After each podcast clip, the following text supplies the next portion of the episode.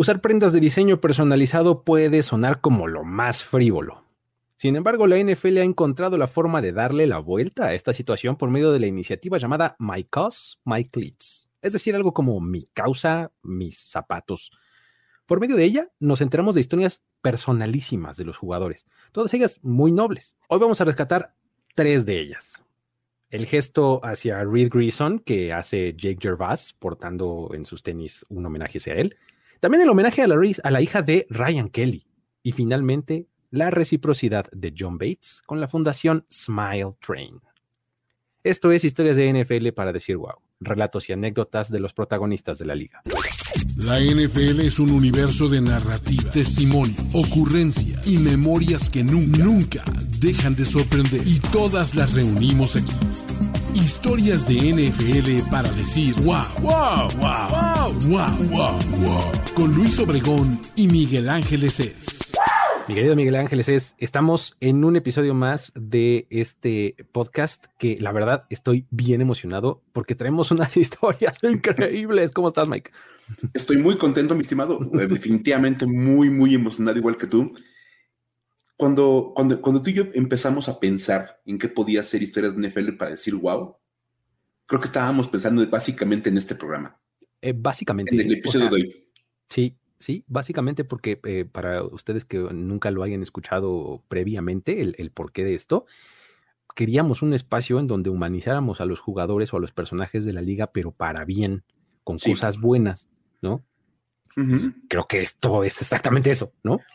o sea, te juro que este programa es de verdad como una mina de oro de, en cuanto a historias y de verdad, de entrada, felicitar al NFL por esta eh, dinámica en la cual le permiten a los jugadores poner tan sobre la mesa historias personales, historias que les llaman la atención a ellos, que los humanizan, como bien dices, porque nos da para platicar, bueno, un montón de, cosas. Sí, eh, eh, es, una gran iniciativa y creo que vale la pena mencionar que pues todas están bien, o sea, la de todos los jugadores está padre, todas son nobles, todas son increíbles, tienen este, eh, relación muchas veces algún, con sus vidas personales, otras no necesariamente, pero como que resuenan o le son importantes. Y aquí vamos a rescatar tres que nos parecieron realmente destacadas, ¿no? Son brutales en cuanto al, al fondo que tienen estas historias. La verdad es que son, son muy, muy buenas. Lo, van a, lo, van a, disfrutar tanto como nosotros. Vamos a comenzar entonces con Jake Gervais, recordando a un amigo. ¿Nos la cuentas, Mike? Te la cuento, es que me encanta esta porque aparte, ahorita les platico un poquito más, pero Jake Bass es un linebacker de los Rams, para los que no lo ubican así como muy de, de los terrenos de juego. Sí, digamos que no es el jugador de más alto perfil, ¿no? Sí, eh, Todo en los Rams, donde hay muchísimos jugadores de altísimo perfil, como que Jake Bass de repente pues no pasaría como el, eh, vamos, ni en el top 10 de jugadores importantes en los Rams. Ajá.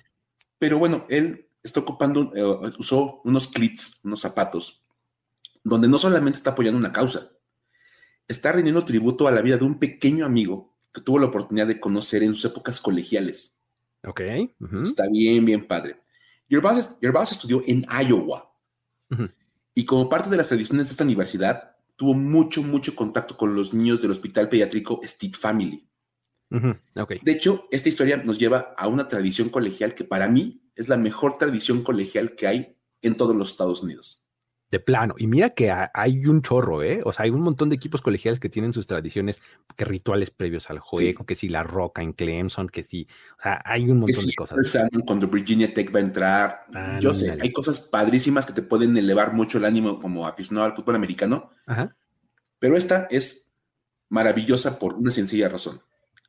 Cuando el reloj marca ceros en el primer cuarto de los partidos de, los Hawkeyes, se hace una pausa entre el primer y el segundo cuarto. Normal. No, sí, pero se hace una pausa un poquitito más extendida, así como de un, minutito más, ¿sale? Porque le van a pedir a todos los presentes en el estadio, esto es, jugadores, coaches y aficionados, y coaches de ambos equipos y jugadores de ambos equipos, que se volteen hacia el hospital pediátrico que está a un costado del estadio. Ok. ¿Se imaginan el estadio de Iowa? Ajá y alcanza a ver de uno de los lados de las gradas cómo sale a un, costado el hospital pediátrico Steve Family. Ajá, ok. Y entonces, Es el edificio de junto, pues. Sí, el edificio de junto. Sí. Entonces, le piden a todo el mundo que se voltee para ver ese, ese hospital, porque en la parte más alta del hospital hay un ventanal en el cual están los niños están internados en el hospital pediátrico viendo el partido. ok. O sea, es como una pausa para saludar a los niños que están internados en el hospital. Todo el mundo se voltea y empiezan a agitar las manos. Por eso, The Wave. Le dicen The Wave, ok. The Wave, la traducción es The Wave, saludar a los niños y así, ya sabes, de hola, hola. Y todo el mundo voltea, y aficionados de los dos equipos, los jugadores de ambos equipos, los coaches, todos, se voltean y saludan a los niños. Está increíble, porque, o sea, ya desde ahí está increíble, porque, o sea, normalmente las tradiciones del fútbol americano colegial involucran a un equipo o a los fans de un equipo o algo así. Acá estás metiendo a todos. Todos. Todo el mundo se tiene que volver a saludar a los niños. Ok, está increíble. Y aparte, imagínate que tú fueras del equipo contrario y dijeras, no, gracias, no queremos saludar a los niños del hospital. Eh, vas a quedar los tres mal, ¿no? Quedas terriblemente parado. Entonces, evidentemente, tú voltea, los niños saludan muy emocionados porque pues todo un estadio de fútbol americano se voltea a saludarlos. Obviamente los niños están internados en un hospital, no es que estén pasándola muy bien, ¿no? Exactamente, y muchos de ellos están peleando con cosas como el cáncer. Claro. Lo cual es todavía más duro, porque no es una cosa que digas, bueno, va a estar una semana y va a salir. Sí, exacto. De hecho, este, uno de los niños que estaba en este hospital y que Gervas conoció durante sus visitas que hacían constantemente al, hospital los jugadores de Iowa, era Reed Gleason. Ok. ¿Sí? Reed Gleason es un niño que estaba internado en el hospital. Gervas y Gleason se hicieron amigos a través de las fiestas que hacían los jugadores de Iowa. Ellos obviamente pues, están allá a un lado del, hospital, constantemente van a saludar. Sí, era como una parte de las, como de las actividades que realizan con la comunidad, ¿no? Digamos. Claro.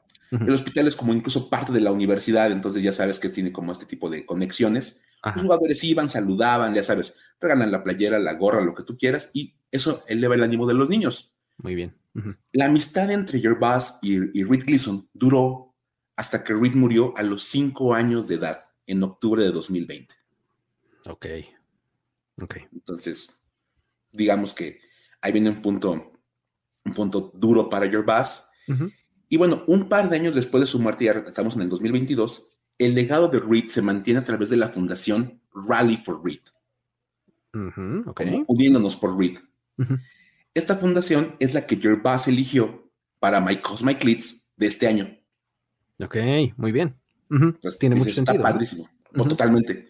Es un niño al que él conoció así. Él está en la universidad, conoce a un niño de cinco años, el niño muere y decide rendirle tributo a través de la fundación.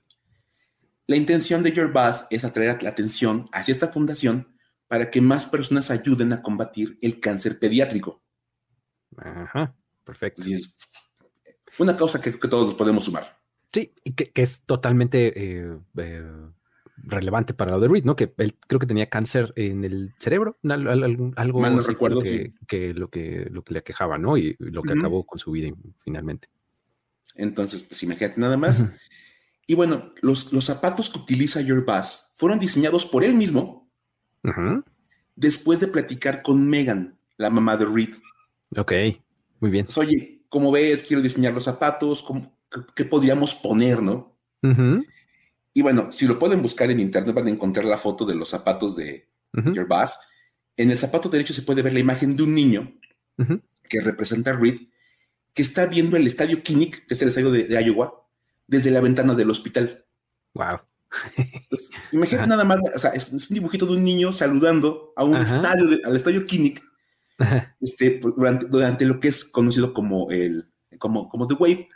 Y el diseño está basado en una fotografía real de Reed participando en The Wave.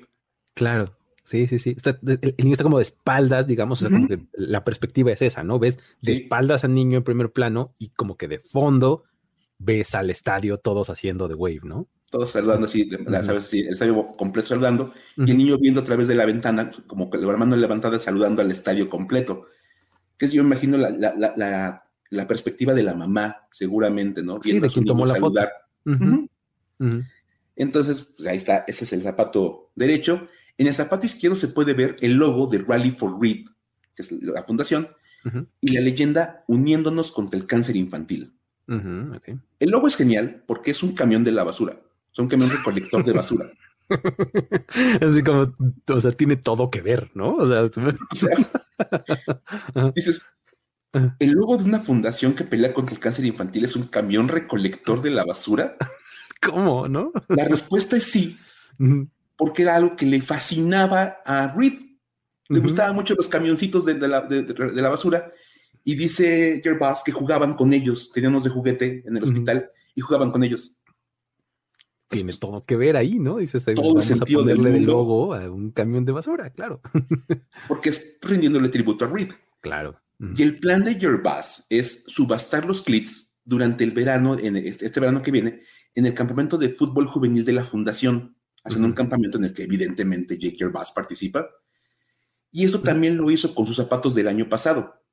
El año pasado reunieron 90 mil dólares para la investigación del cáncer pediátrico y para apoyar a las familias de los pacientes con los gastos que implica la enfermedad.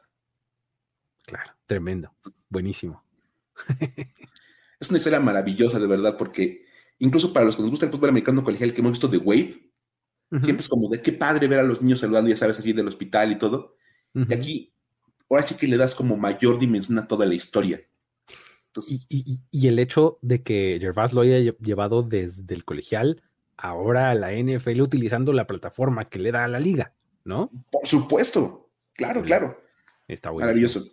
Muy bien, muy bien, perfecto. Ahí está la historia de Jake Gervais y este eh, eh, Gleason, perdón, Reed Gleason, ¿no? Eh, tremendamente buena. La que sigue es la de Ryan Kelly, que le rinde tributo a su hija. Este, esta, esta historia cuando, uno la lee, la procesa y demás, se le hace un agujero a uno en el estómago, pero la verdad es que me parece de lo más loable el capitalizar un momento así de la forma en la que lo está haciendo Ryan Kelly con su esposa. Vamos este, dándole este. por favor, Luis todas las, causas, todas las causas, como ya lo dijimos, pues son bastante nobles, son cercanas y demás, pero hay pocas que tienen la carga emocional que tiene esta causa que Ryan Kelly decidió representar este año. Kelly eligió la fundación Count the Kicks, o sea, como contar las patadas o cuenta las patadas. esta, esta fundación está dedicada a crear conciencia sobre cómo prevenir el parto del feto muerto es esta enfermedad que en inglés se le conoce como, o bueno, esta, no es una enfermedad, es el fenómeno que se le, causa, que se le llama como stillbirth, ¿no? Es dar a luz a un feto sin vida. Entonces, lo más triste es que la razón por la cual eligió esta causa es porque Emma, su esposa, tuvo que pasar por este trance cuando dio a luz a Mary Kate. Ay.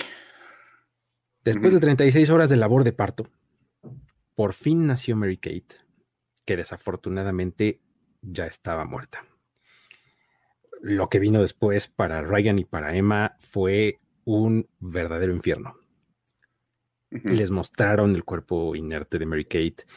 Eh, ellos pues, le dieron un beso en la frente. Eh, digamos que hicieron lo posible por eh, salir adelante emocionalmente en ese momento tan complicado.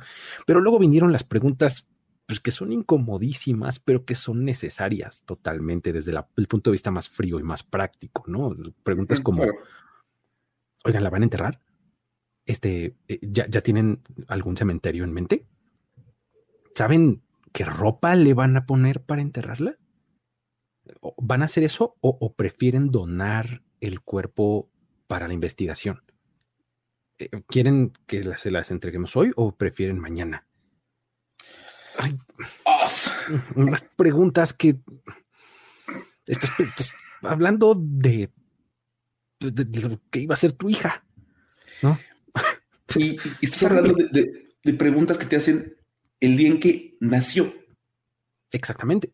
O sea, cuando uno habla de un parto, piensas en, en, el momento más feliz tal vez de una pareja, de una familia, el momento más alegre para una mujer, para un para un hombre, ver a, su bebé recién nacido y que las preguntas que te hacen es, ¿ya pensaron si la van a enterrar o le quieren donar el cuerpo para investigación? Sí, es horrible. Es espantoso. Pues bueno, resulta que el día que salen del hospital, los Kelly solamente tenían una caja con algunos, pues, entre comillas, recuerdos, ¿no? Que quedaron, ¿no? Eh, las huellas de las manos y los pies de Mary Kate, un oso de peluche y pues un certificado de nacimiento que en realidad estuvo hecho y firmado por los doctores, porque como murió en el vientre, antes incluso de cumplir 20 semanas de gestación, tenía 19 y media, obviamente no podía recibir un certificado oficial de nacimiento, ¿no? Entonces, básicamente es un certificado, es un certificado médico, ¿no? Sí. Entonces, Pero bueno, los Colts, eh, el equipo de, Ryan, la verdad es que se portó muy bien con la pareja durante todo este proceso, ¿no? Ahí eh, el equipo anunció en, su momento, en, diciembre del año pasado, que Kelly se iba a perder el partido, ¿no? Por razones personales. No hubo más detalles en su momento, perfectamente bien manejado, no necesitaba nadie saber qué estaba pasando, razones personales fue la causa. Totalmente. El día del partido, este, donde no participó Ryan Kelly, eh, Emma, su esposa, publicó un poema llamado Little Butterfly, como pequeña mariposa, mariposita, en Instagram. Eh, y el poema decía algo así como, viví mi vida dentro de ti, envuelta en tu amor. Así que mamá, papá, por favor no lloren. Sigo aquí, solo que arriba. No inventes. Unos días después, pues se comparte la única foto que tenían eh, ellos sosteniendo a Mary Kate. Entonces, digo, hacer esto era totalmente, eh, ¿cómo decirlo? como catártico. Eh, eh, sí, o sea, digamos que nadie los, obligó ni le dijo, ellos, ellos decidieron hacerlo, ¿no? Entonces, el, sacar estas cosas me hace una cosa, eso, yo creo que catártico, no sé, o sea, una cosa bien interesante, ¿no? Y pues a partir de ahí empieza a salir a, la luz la historia de qué fue lo que pasó con, con la familia. Y entonces empiezan a llover mensajes de apoyo para la pareja oye, no te preocupes, yo pasé por lo mismo. Y entonces empiezan a dar cuenta que esto es una cosa que es mucho, mucho más común de lo que nos imagináramos. ¿no? Se ha repetido miles de veces esta historia. Y ahí fue donde se dieron cuenta de que podían usar la plataforma que les da la NFL para promover el cuidado de los bebés dentro del vientre. Y por eso, ¿no? Es que quieren generar conciencia sobre este trabajo que hace Count the Kicks, que es la fundación que eh, ha ayudado a salvar cientos y cientos de vidas. Esta fundación fue creada por cinco mujeres de Iowa, regresamos de nuevo a Iowa, que habían perdido un bebé en estas circunstancias. Ellas encontraron un estudio hecho en Noruega que decía que los partos de feto muerto podían ser prevenidos al enseñarle a las mujeres a monitorear los movimientos fetales, específicamente si lo haces contando las patadas que dan en el vientre. Por eso se llama así la fundación. Count the kicks, cuenta las Claro, claro. Entonces, eh, desde entonces lanzan una app gratuita para que cualquier mujer pueda aprender a hacerlo, a contarlas, a medir el tiempo, etcétera. Y por medio de esta app, desde su lanzamiento, los partos de feto muerto se han reducido en un 32% solamente en el estado de Iowa. ¡Wow! La app ha ayudado a salvar a bebés de 26 estados diferentes en Estados Unidos y de tres países diferentes. Increíble. Mira, ya si hubiera salvado a uno, ya habría valido la pena todo.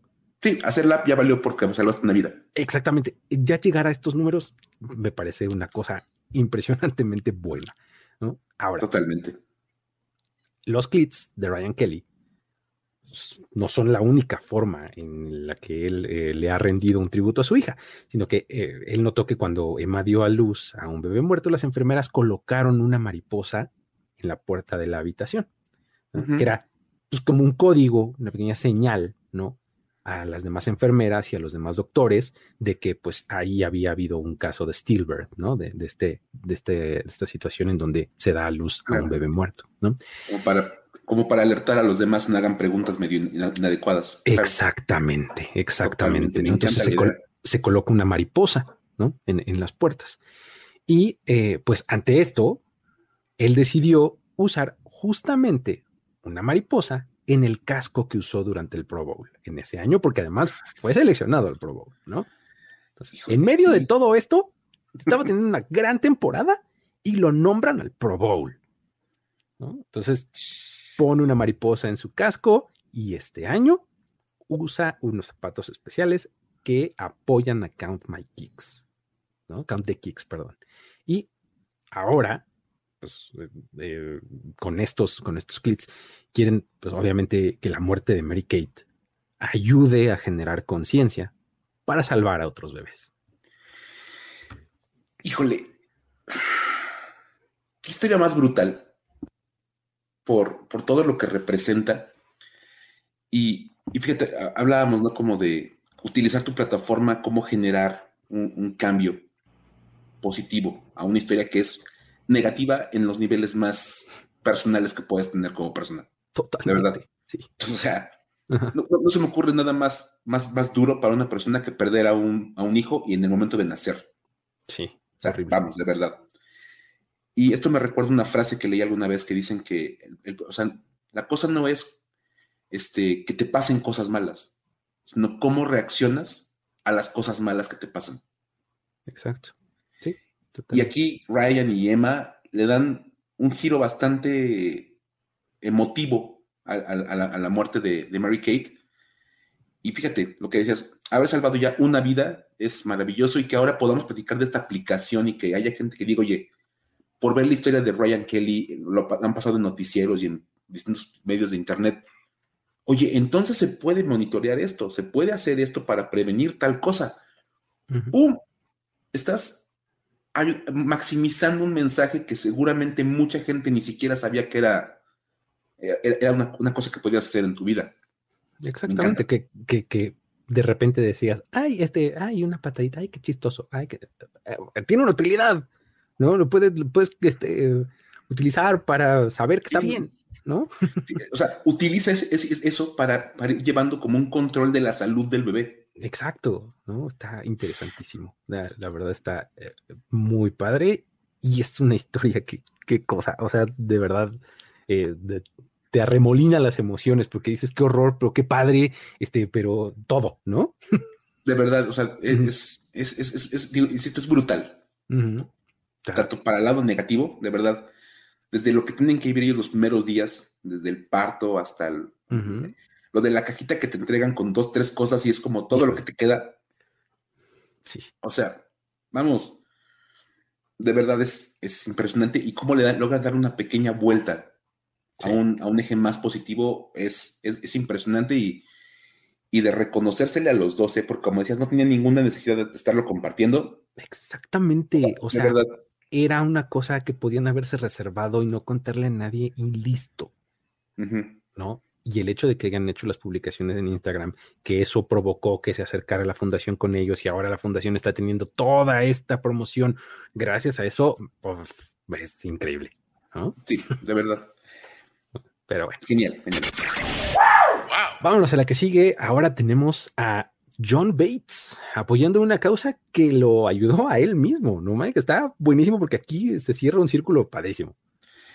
Es que fíjate, ya hablamos de, de Gervas, de Jake Gervas, ayudando o rindiendo tributo a un amigo, en este caso este niño, Ryan Kelly y Emma, a un, a un familiar tan cercano como un hijo. Y John Bates agarra una fundación que literalmente lo ayudó a él. Lo cual es impresionante, de verdad. Y, vamos a ver otra vez para los que no ubiquen, porque de repente nos vamos por nombres medio escondidos. John Bates es un ala cerrada de los Commanders que llegó en el draft de 2021 tras jugar a nivel colegial en Boise State. Llegó ahí en rondas intermedias A, Washington. En sueño de novato, él pudo ver un poco de acción tras lesionarse Logan Thomas y Ricky Seals Jones. Y llegó a ser titular en la semana 11. El 26 de diciembre del año pasado, anotó su primer touchdown como profesional en un partido ante los Cowboys. ¿sí? Lo, más genial de esto es que es un touchdown que él anotó después de recuperar un fumble que él tuvo. ok. Le dan el pase, agarra, corre, suelta el balón, lo levanta otra vez y, lo, anota el touchdown. ok. Cosa graciosa. Y esta semana él decidió aportar, aportar la causa Smile Train en sus clientes, en sus zapatos. Y, eso, y lo, decidió porque es una causa que le llega directamente a su vida personal. Para los que no conocen esta organización, Smile Train está dedicada a ayudar a niños que nacen con labio leporino y o paladar hendido. Ok. Ya sabemos que pues es un caso bastante severo físicamente en la cara. Este, y bueno, desde su existencia, desde que fueron fundados, Smile Train asegura, y eso lo dan en su sitio de internet, haber ayudado a más de millón y medio de niños a recibir tratamientos adecuados y la cirugía necesaria para corregir ambas cuestiones. Wow, es un montón de gente, padre. Dices, impresionante, maravilloso, porque si han visto fotos o han visto, conocen a alguna persona que haya tenido este, este, este, este asunto de nacimiento del labio leporino, el parandal hendido, sí es como bastante fuerte físicamente. Sí, Es, es una deformación o una malformación, no deformación, más bien, una malformación del rostro, ¿no? Del labio superior hacia la nariz y, del paladar, ¿no? Justamente. es como que se abre en, dos, no cierra completamente bien el labio, es una cosa pues complicada, complica mucho la vida de las personas. Y bueno, eh, nos venimos enterando esta semanita que uno de esos niños, uno de ese millón y medio de niños que han recibido ayuda de Smile Train es John Bates. Ah, qué bien. wow. O sea, esto es lo más lo más genial que puedes encontrar en cuanto a historias. Ajá. decir, oye, voy a, voy a ponerme la fundación que me ayudó a mí. Pues es que, entonces, cuando lo piensas, es lo más natural, ¿no? Debería ser lo más natural. Ya me ayudaron, pues ahora los voy a ayudar yo, ¿no? Lo menos que puedes hacer es ponerlos en, tus zapatos durante esta campaña. Claro. Bates agarró, publicó en su cuenta de Twitter, ya sabes, todos los jueves estuvieron anunciando en redes sociales lo que habían elegido y él en, Twitter puso que había elegido a Smile Train porque sin los cuidados necesarios, él no podría haber logrado llegar a este nivel en el que se encuentra. Wow. Y tiene todo el sentido del mundo. Sí, pues sí. Vamos a ser sinceros. Es que el, asunto de, ese padecimiento no es nada más, digamos que estético, sino que complica el habla, la alimentación y demás cosas, ¿no? O sea, sí es un padecimiento complicado. Sí, y, como la fundación lo menciona, necesitan cuidados especiales y tratamientos muy específicos para poder salir adelante y con la cirugía adecuada, pues ya tomar un, ritmo de vida normal. Claro. Y permitir su desarrollo total. Entonces, bueno, e, él comparte una fotografía de él como bebé, donde se puede apreciar el labio leporino, sale con sus hermanos, algo así. Pone una foto de, de él con el uniforme ya de los Commanders, o sea, este bebé que ven aquí se convirtió, en esto. en esta persona. El clásico meme de cómo empezó, cómo va, ¿no? Cómo va. Y también comparte, bueno, obviamente fotos de los, de los zapatos que utilizó en su partido de esta semana contra los Giants. Son sus zapatos. Este, Y estos zapatos van a ser subastados. O sea, no los va a guardar nada, los va a subastar. Y el dinero que se recaude se lo va a donar completito a Smile Train para que puedan seguir con su labor de ayudar a más niños que nazcan con labio leporino o paladar hendido. Increíble. Entonces es buenísimo. repagarle a la fundación que te ayudó el, ¿sabes qué? Tú me ayudaste a mí, yo te voy a dar que ayudes a otros miles de niños más. Exacto, o sea, es retribuirle a la, a la fundación que le ayudó a él y con eso ayudar a que siga con su labor, ¿no? O sea, facilitarle las cosas es, simplemente el círculo perfecto, ya, así tal cual, de, la ayuda. Sí, sí, buenísimo. La verdad es que es gran historia también, ¿no? Esas son las tres historias que seleccionamos de My Cause, My Leads, eh, diferentes entre sí, todas eh, como una pequeña montaña rusa de emociones, padrísima, ¿no? Eh, pero digo, hay N de verdad y hay otras que son bastante buenas, ¿no? O sea, de hecho, eh, escuchaba por ahí que em, en Estados Unidos, no acá en, México y en otros países donde nos escuchan no necesariamente aplica, pero cuando estás allá en Estados Unidos podías mandar un mensaje de texto con la palabra MCMC, o sea, My Cause, My Glitz, y te regresaba este, como que la historia del jugador y la causa a la que estaba apoyando, ¿no? Está, está tremendamente bueno porque es, de nuevo, darle promoción a estas cosas. Sí, no, y de verdad, o sea, elegimos tres que nos, gustaron de manera personal, como de son historias muy, muy buenas. Pero hay, hay muchísimos, muchísimos este, casos. Vamos, se me ocurre ahorita Brian Robinson, ya platicamos de él en un programa previo. Que el jugador que regresó después de recibir un par de impactos de bala en un intento de asalto, él eligió la causa End Gun Violence. Pues claro, Dices, sí. o sea, imagínate lo que, lo que dispara porque él dice, yo pensé después de recibir los impactos de bala que se acababa mi carrera. Pues sí.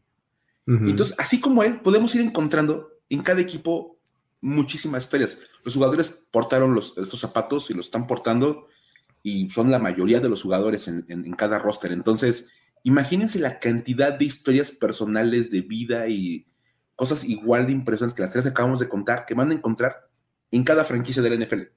Y, además, o sea, como si, como si fuera poco el fondo que tiene, o sea, que es en realidad lo más importante. Normalmente los diseños están bien padres. O sea, se ven, se ven muy padres, son muy llamativos los, los diseños, ¿no? Entonces, pues como que eso termina de redondear, o sea, esto ya es como que el, empaquetamiento, pues, o sea, el empaque de, este, de este fondo tan noble, ¿no? Sí, de verdad es, es una de las mejores causas que ha manejado la NFL en temas de poner a todo mundo de acuerdo para hacer algo. Sí, sí, sí. Es muy bueno. Sí, o sea, como que cuando ves esta y ves las cosas de, digo, no por quitarles mérito, pero palidecen un poco las del cáncer, las del salud to service, y dices, ok, está bien, qué bueno, pero estas están más padres. Sí, por supuesto, o sea, de verdad. A fin de cuentas lo hemos dicho, o sea, eh, es más, para los que no saben lo, de, lo del cáncer, cuando empezaron con lo del rosa, fueron dos o tres jugadores. Me acuerdo que D'Angelo Williams fue de los primeros que empezó usando los, este, los, los, dreadlocks rosas, porque su mamá era sobreviviente del cáncer. Y de ahí, o sea, él le pegaba, otra vez, le pegaba personalmente y eso lo hace mucho más fuerte. Y un compañero dijo, oye, yo también quiero ocupar algo rosa. Y me acuerdo que Chavo 85 fue de los primeros que dijo, ah, va. ¿Tal jugador hizo esto? Oye, yo lo quiero apoyar en su causa. Yo le entro, yo uso mis guantes rosas. Exacto, él, sacaba los guantes rosas, exactamente. Él dijo, vamos a aprender algo, o sea, simplemente recordar a la gente que es el mes de concientización. Y así, o sea, y, la NFL dijo, bueno, tantas causas tienen esos jugadores y tienen tantas cosas que quieren apoyar, que hay que darles una plataforma para que las, las difundan. Exactamente. Buenísimo. Pues ahí está, My Cause, My Clicks. Vámonos a los datos para decir wow. Datos para decir wow. Ahora, vamos a comenzar con esta, eh, con este, rescatando este, este, personaje que la verdad es que se ha vuelto, ha pasado, mejor dicho, de ser Mr. Irrelevant a Mr. Relevant durante toda esta media semana que ha pasado del domingo a la fecha. Brock Purdy ha estado en boca de todos. Y aquí pues vamos a tener que recapitular un poquito. Ya habíamos hablado de él en algún momento, pero a ver Mike, venga, o sea, recuérdanos qué onda con Brock Purdy. Vamos a hablar del Mr. Irrelevant menos irrelevante de todos los tiempos, este, mi estimado Luis. Totalmente. Es que, a ver, ya, eh, como decía, ya hablamos en alguna ocasión de, de Brock Purdy, pero Purdy regresó o brincó a los reflectores este domingo después de que Jimmy G se lesionara. Sabemos que esto tiene muy tristes a muchos, a muchas, la lesión de, Jimmy G. Y bueno, ah, la verdad es que le fue bastante bien a, Brock Purdy, jugó, jugó de manera bastante adecuada, lo, hizo, bien. Y pues, además de todo, hizo algo que ningún Mystery Relevant había hecho en la historia. Ajá. Lanzó un pase de touchdown. wow, ajá. está buenísimo. Porque, a ver, vamos a hacer notar algunas cosas, porque de entrada le mandamos un abrazo a nuestro estimadísimo Carlos Gorospe, que pidió que platicáramos esta historia. Claro. Es decir, exigió, básicamente. Porque Goros no pide, Goros exige. Así, demanda, ¿no? Demanda. Hay que hacer algunos apuntes, porque, primero que nada, podemos decir que los Mystery Relevant, es decir, el último jugador seleccionado en el draft, han existido desde 1936, año del primer draft. Claro. Si hay un draft, hay un último jugador seleccionado. Claro. Entonces, desde entonces existen. Pero solamente siete veces ese puesto ha sido ocupado por un coreback. Ok, ok. tampoco es así como que diga, soy un universo enorme de opciones. Exacto, no es de 1936 para acá uno al año o algo así. No, no, no, no tanto, ¿no? Sí. Muchas veces son jugadores de línea, este, un corredor, es más, pateadores han sido también seleccionados. Entonces, solamente siete. Ahí, ahí te va. Si ustedes recuerdan alguno de estos nombres, mis respetos por su conocimiento de NFL, porque de verdad son nombres completamente intrascendentes. Es que sí le hacen honor a su título de misterio relevante. Mira, por ejemplo, George Hafner fue el primer misterio relevant en ser coreback. A ver, ajá. Él fue seleccionado por los Colts en 1965. Ajá. Si alguien lo recuerda, insisto, es familiar de George Hafner. Vamos, sinceros. Randy Essington llegó a los Raiders en 1984. Ok. Pero los fans muy, muy profundos de los Raiders recordarán a Randy Essington. O Larry Wanky, que fue elegido por los Giants en 1991. Mm, pues tampoco. La verdad. uno, más reciente, Luis. Ronnie McAda, que fue la selección de los Packers en el 97. Mm, ok. Digamos que él nunca puso en, controversia de corebacks a Brett Favre. Exactamente. Vamos a O bueno, Chandler Harnish, que llegó a los Colts en el 2012. Espérate, ¿2012 el año de Andrew Locke? Sí. o sea, me estás diciendo que los, los Colts seleccionaron a dos corebacks en 2012. pues es que hay una última selección que hacer y se, lo encontraron y dijeron, este puede funcionar. Así, tal vez tenga una competencia para Andrew Locke. Not. Imagínate nada más. O, bueno, ok. Chad Kelly. El último pick del draft 2017 con los Broncos. Chad Kelly. Ok. De verdad, o sea, son, son los nombres generados por el Madden. De, verdad. sí. Chad Kelly. Ok. Y, bueno, ah, ok, evidentemente Brock Purdy es el más reciente porque él llegó a los 49ers en 2022, siendo Mystery Relevant. Exacto. ¿no? Lo cual nos regresa a este punto. Oficialmente el universo de corebacks que tienen la designación de Mystery Relevant no es muy grande. Sí, Ni talentoso. Tampoco. Tampoco. Seamos sinceros. Entonces, decir, es el primer Mystery Relevant que lanza un pase de touchdown. Pues dices, tiene toda ¿Es un hecho? la lógica del mundo. es un hecho innegable, tan difícil, ¿no? Así que digas, qué bruto, qué, competencia venció? Sí, no, tampoco. es bastante extraño. Ahora, de todos los mencionados, el único que había tenido snaps en un partido de temporada regular es Chad Kelly. Justamente, Chad Kelly. Yo, Chad Kelly.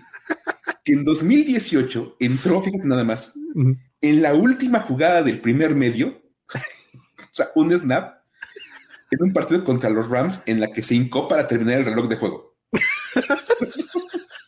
ese, era el, momento más relevante y llegó Brock Purdy a robarle su trueno, ¿no? Como dice Mónica, ¿no?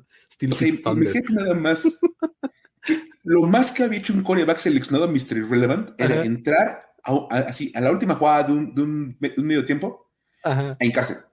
espera, además de, medio tiempo, ¿eh? O sea, no era que su equipo estuviera ganando por mucho y entró en Victory Formation. No, no, no. O sea, al final del medio tiempo. Sí, nada más, pues, sabes que ya vamos al, descanso a ver qué pasa en la segunda mitad. Nadie va a recordar ese momento, pero seguramente Chad Kelly sí lo recuerda. Porque fue su debut en la NFL. Muy bien. Ok, vamos, a hacer esto un poco más wow. Vamos a meterle un poco de. El factor wow que sí nos gusta poner acá. Venga. Purdy está cerca de lograr otra hazaña para los Mystery Relevant. Ser el primer coreback elegido último en un draft en ser titular en un partido de NFL. Claro, efectivamente. Si ninguno de ellos había jugado, ni siquiera que jugado para hincarse. Exacto. Sí, sí, sí. Pensar en que fuera titular era imposible. Y lo mejor de todo, Luis, de ser esta semana, y todo apunta a que será Brock Purdy el titular de esta semana, lo hará enfrentando ni más ni menos que a Tom Brady. Exacto, el contraste está interesante, ¿no? O, sea, nada más, el mejor coreback de, tal vez de todos los tiempos. Sí, sí, sí. y para añadirle otro factorcito. El día en el que Tom Brady fue seleccionado por los Patriots, allá por abril del 2000, el 16 de abril, Purdy tenía tres meses y medio de edad. o sea, Brady estaba siendo seleccionado y Purdy tenía tres meses y medio en ese mismo día. Ese día tenía tres meses y medio de edad porque nació en diciembre de 1999. Wow.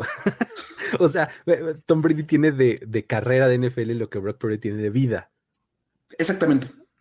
Ok. y Brock Purdy, que llega como el Mr. Irrelevant, va a tener su primer partido de titular contra los Buccaneers de Tom Brady. Ok, bien.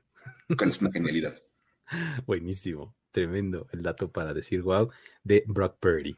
Luego, tenemos, hablando de, largos este, periodos y de grandes diferencias, qué bárbaro los Bengals. A ver, los Bengals derrotaron a los Chiefs esta semana y con eso ya suman tres victorias consecutivas sobre los Chiefs, sobre Kansas City.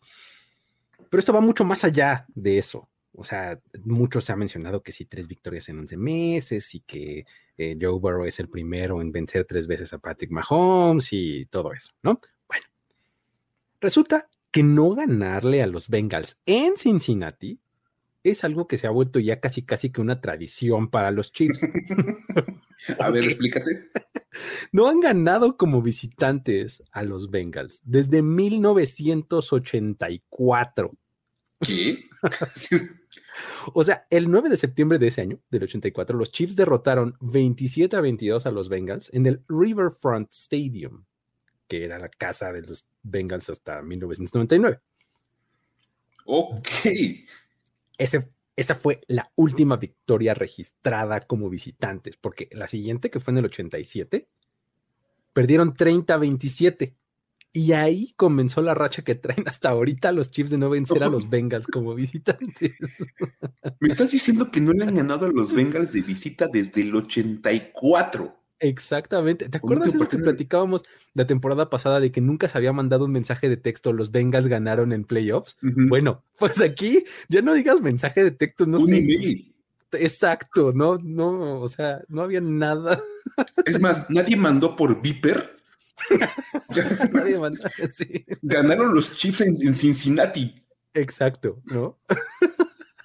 bueno, en total, los Chiefs han perdido siete veces en Cincinnati. En el 87, en 2003, en 2008, en 2009, en 2015 y en 2022 en los playoffs de 2021 y otra vez esta semana. O sea, dos veces en 2022 para ser precisos. Exactamente, dos veces en 2022, ¿no? Y aquí lo, llamativo y lo, que está como curioso de todo esto es que eh, los Chiefs no jugaron ni una sola vez en Cincinnati entre el 87 y 2003. ¿Qué? O sea, es un montón de tiempo en donde ni siquiera se pararon por allá, ¿no? Entonces, pues ahí hay un gap importante, ¿no? Luego, en ese lapso se enfrentaron tres veces, pero todas fueron en Kansas City, ¿no? En el 88, en el 89 y en el 93. Ok. Luego, del 93 al 2003, no se enfrentaron ni una sola vez. o sea, aquí es donde eh, una, persona más o menos nueva en la NFL dice, pero ¿cómo? O sea, ¿qué no uno se enfrenta a todos los equipos todo el tiempo? Casi, casi, ¿no? Pues no, hay que recordar que la actual, la actual distribución y la forma en la que se hace el calendario es relativamente reciente, ¿no? Esta rotación de las divisiones y demás, ¿no? Entonces, pasaban cosas como esta, ¿no? O sea, del 93 al 2003 no veías nunca un equipo si no eran playoffs. Y digamos que ni los Chiefs ni los Bengals eran lo suficientemente buenos para llegar a, playoffs, ¿no? Probablemente los Chiefs hayan tenido una etapa por ahí, pero los Bengals no, ¿no? Para nada, no. Ok. Sea como sea, los Chiefs no han ganado en Cincinnati desde 1984. Así. Impresionante. Ahora, también eh, los Colts tienen ahí eh, una cosa que presumir para mal, ¿no? Pues, derivado de, esta, de este fin de semana. a, ver, es que si, ustedes vieron el partido del domingo por la noche, seguramente vieron que los Colts entraron al último cuarto del partido contra los Cowboys con desventaja de dos puntos. Perdían 21-19. O sea, es más, todos estábamos bastante sorprendidos de que estaban dando un juego bastante cerrado a Dallas. Exacto, sí. O sea, lo agradecemos todos, menos los aficionados de los Cowboys que dijeron, ¿qué está pasando? a ver, espérame, ¿cómo que dos puntos contra los ¿Cómo? ¿No? Así. O sea, ahí se nota la experiencia de Jeff Saturday como que, oh, perdón. Exactamente. Sabiendo cómo plantear el juego a los. la verdad es que, bueno, eso fue entrando al, último cuarto. Ajá. Porque al final el marcador decía 54-19. Válgame. sí, o sea, de verdad, cuando veías el marcador final fue ¿y en qué momento pasó eso? Sí, espérate, que no iban perdiendo nomás por dos. o sea, estaban una conversión de dos puntos de empatar el partido. Exacto. ¿Cómo terminó 54-19 este, esta cosa? sí. Así. Es que bueno, esto es señal de que pasaron muchísimas cosas en el último cuarto.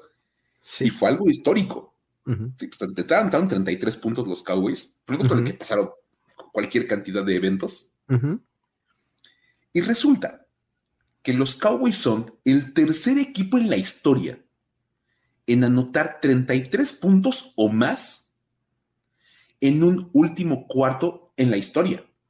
Wow. Bien. es que es muchísimo. O sea, 33 puntos son muchos para menos de 15 minutos.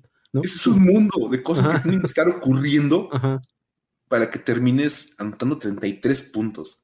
Y ahí te van, ahí les van, porque evidentemente el Departamento de Investigación y Estadísticas de Historias para decir, wow, se dio la tarea de encontrar esos dos juegos. Sí.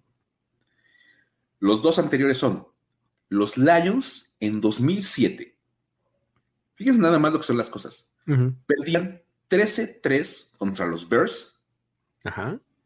Imagínate que empezamos el cuarto cuarto con un juego 13-3. Dices, ok, pues interesante. Ajá.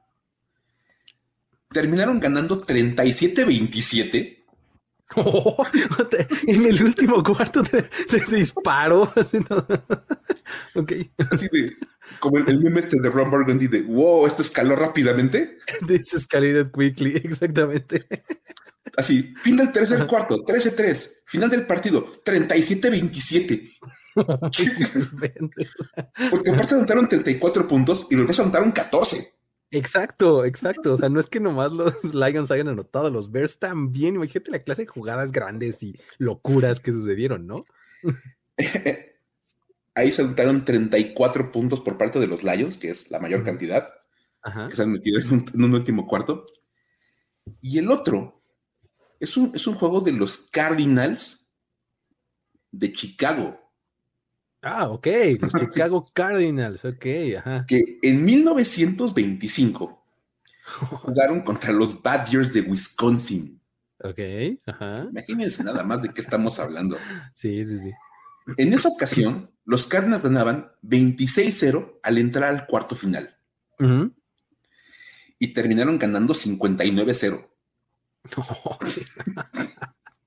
O sea, ya era paliza y le hicieron así ya ridículo. Esto, esto básicamente rompe toda la idea de que en el último cuarto, si ya vas dando fácilmente, como que le bajas al, acelerador. Sí, no, estábamos ah, hablando. de, dijeron Estábamos hablando de otras épocas, mediados de los 20, ¿no? Y dijeron, esto se acaba, vamos a meterles más, ¿no? Porque pues metieron 33 puntos en el último cuarto. O sea, ahí está, para que tengan ahí la referencia de cuáles han sido las tres veces que un equipo ha metido 33 puntos o más en un último cuarto. Tremendo. Ahora, también está la historia de venganza de este fin de semana, que fue, por supuesto, la de AJ Brown, ¿no? bastante bien documentada y bien seguida la historia de, su cambio durante el off-season y durante, en el momento, de hecho, del día del draft, ¿no? Se dio este, este cambio de, AJ Brown a los Eagles. Y eh, pues no fue ningún secreto que pues no le pareció nada chistoso a, AJ Brown, ¿no? Que lo cambiaran, ¿no? Resulta que esta semana los Eagles enfrentaron a los Titans y Brown pudo desquitarse, tuvo su venganza. Acabó con ocho recepciones para 119 yardas con dos anotaciones. O sea, eso ya es un juegazo. Pero lo que lo hace realmente, este, eh, ¿cómo decirlo? Como mucho más humillante, yo diría, para los Titans, es el hecho de que es mucho mayor esta producción a la de todos los receptores de los Titans en este partido. O sea, entre todos los receptores de los Titans sumaron cuatro recepciones, o sea, la mitad, 41 yardas, o sea, como la tercera parte de las yardas, y un touchdown, o sea, la mitad de lo que... O sea, entre todos los receptores. O sea, cobro venganza y no solamente cobro venganza, se puede ir riendo todo el camino de regreso a Filadelfia de, uh, los aplasté y, no tienen ni, a nadie que tan siquiera esté cerca de lo que yo soy. Entre todos, ¿no? que se ríe, se ríe. Y luego dice, ¿de qué me estaba riendo? Ah, sí, de los Titans. no, de que se ríe tanto que hasta se le olvida de Sí, por supuesto. ¿no?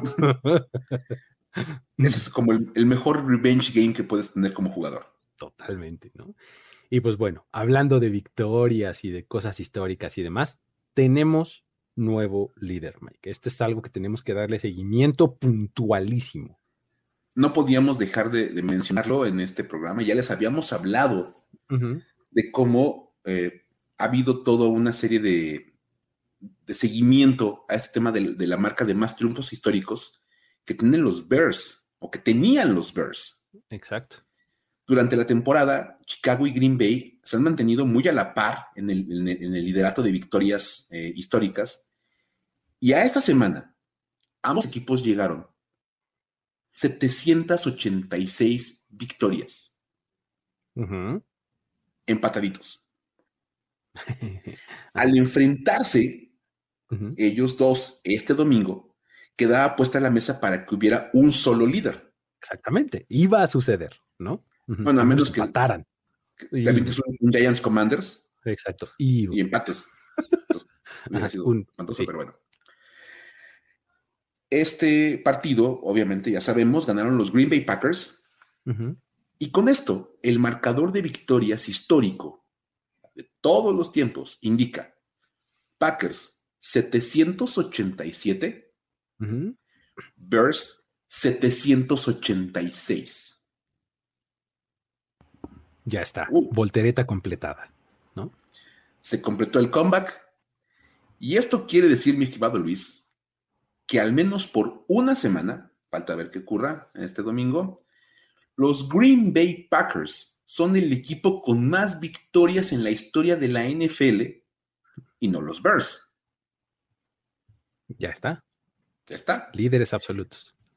Lo cual es muy impresionante considerando que la última vez que los Chicago Bears, o Chicago como se hayan llamado, porque es una franquicia que ha cambiado en un par de veces, la última vez que Chicago no fue el líder histórico en victorias de la liga fue en 1921. ok, wow, eso es. 100 años después, los Chicago Bears perdieron el liderato histórico del NFL en victorias. Desde 1921, o sea, eh, acá cuando hablamos de, la, de los 33 puntos en, de los este, Chicago Cardinals, ya eran el líder en victorias, ¿no? Y, puedes ver por qué. Exactamente. Ganaban fácilmente. Lo cual es impresionante. O sea, de, verdad es una cosa increíble a nivel histórico. Sí, sí, sí, totalmente. Es, sí, o sea, es eso. Justamente estás reescribiendo la historia. Está muy impresionante. Una historia que llevaba escrita 100 años, literalmente. Y que se sigue escribiendo porque están encerrados y la verdad es que Green Bay no ha, sido el equipo que esperábamos que fuera. Entonces tampoco llegan las victorias como por montones en Green Bay. Y por ahí pudiera haber más. Sí, sí, sí, sí. O sea, es que ese es el asunto, que ninguno de los dos equipos va probablemente a sumarle muchas victorias más a su récord durante esta temporada. Entonces probablemente veamos ahí todavía un par de cambios más o no, o que, se amplíe la ventaja. O sea, digo, quedan cinco semanas de temporada eh, y, pues ahí puede pasar todavía cualquier cosa, ¿no? Totalmente. Sí. Buenísimo. Pues ahí está. Esos son los datos para decir wow de esta semana y las historias que trajimos para ustedes durante este episodio. Muchísimas gracias por haber eh, descargado y escuchado este podcast. Ya saben que eh, pueden ustedes eh, suscribirse al feed de este podcast y también al eh, feed del resto de los productos de Mundo NFL. Eh, visiten también ahí el canal de YouTube, el sitio web, nfl.com diagonal mundo, todo eso para que se enteren de muchas otras cosas que están pasando por allá. con esto vamos a despedir el programa. Luis Obregón y Miguel Ángeles se despiden. Nos vemos la próxima. Bye bye. Esto fue Historias de NFL para decir wow, wow, wow, wow, wow, wow, Los relatos y anécdotas de los protagonistas de la liga directo a tus oídos. Conducción. Luis Obregón y Miguel Ángeles Es. Voz en off y diseño de audio, Antonio Sempe. Una producción de primero y diez para NFL.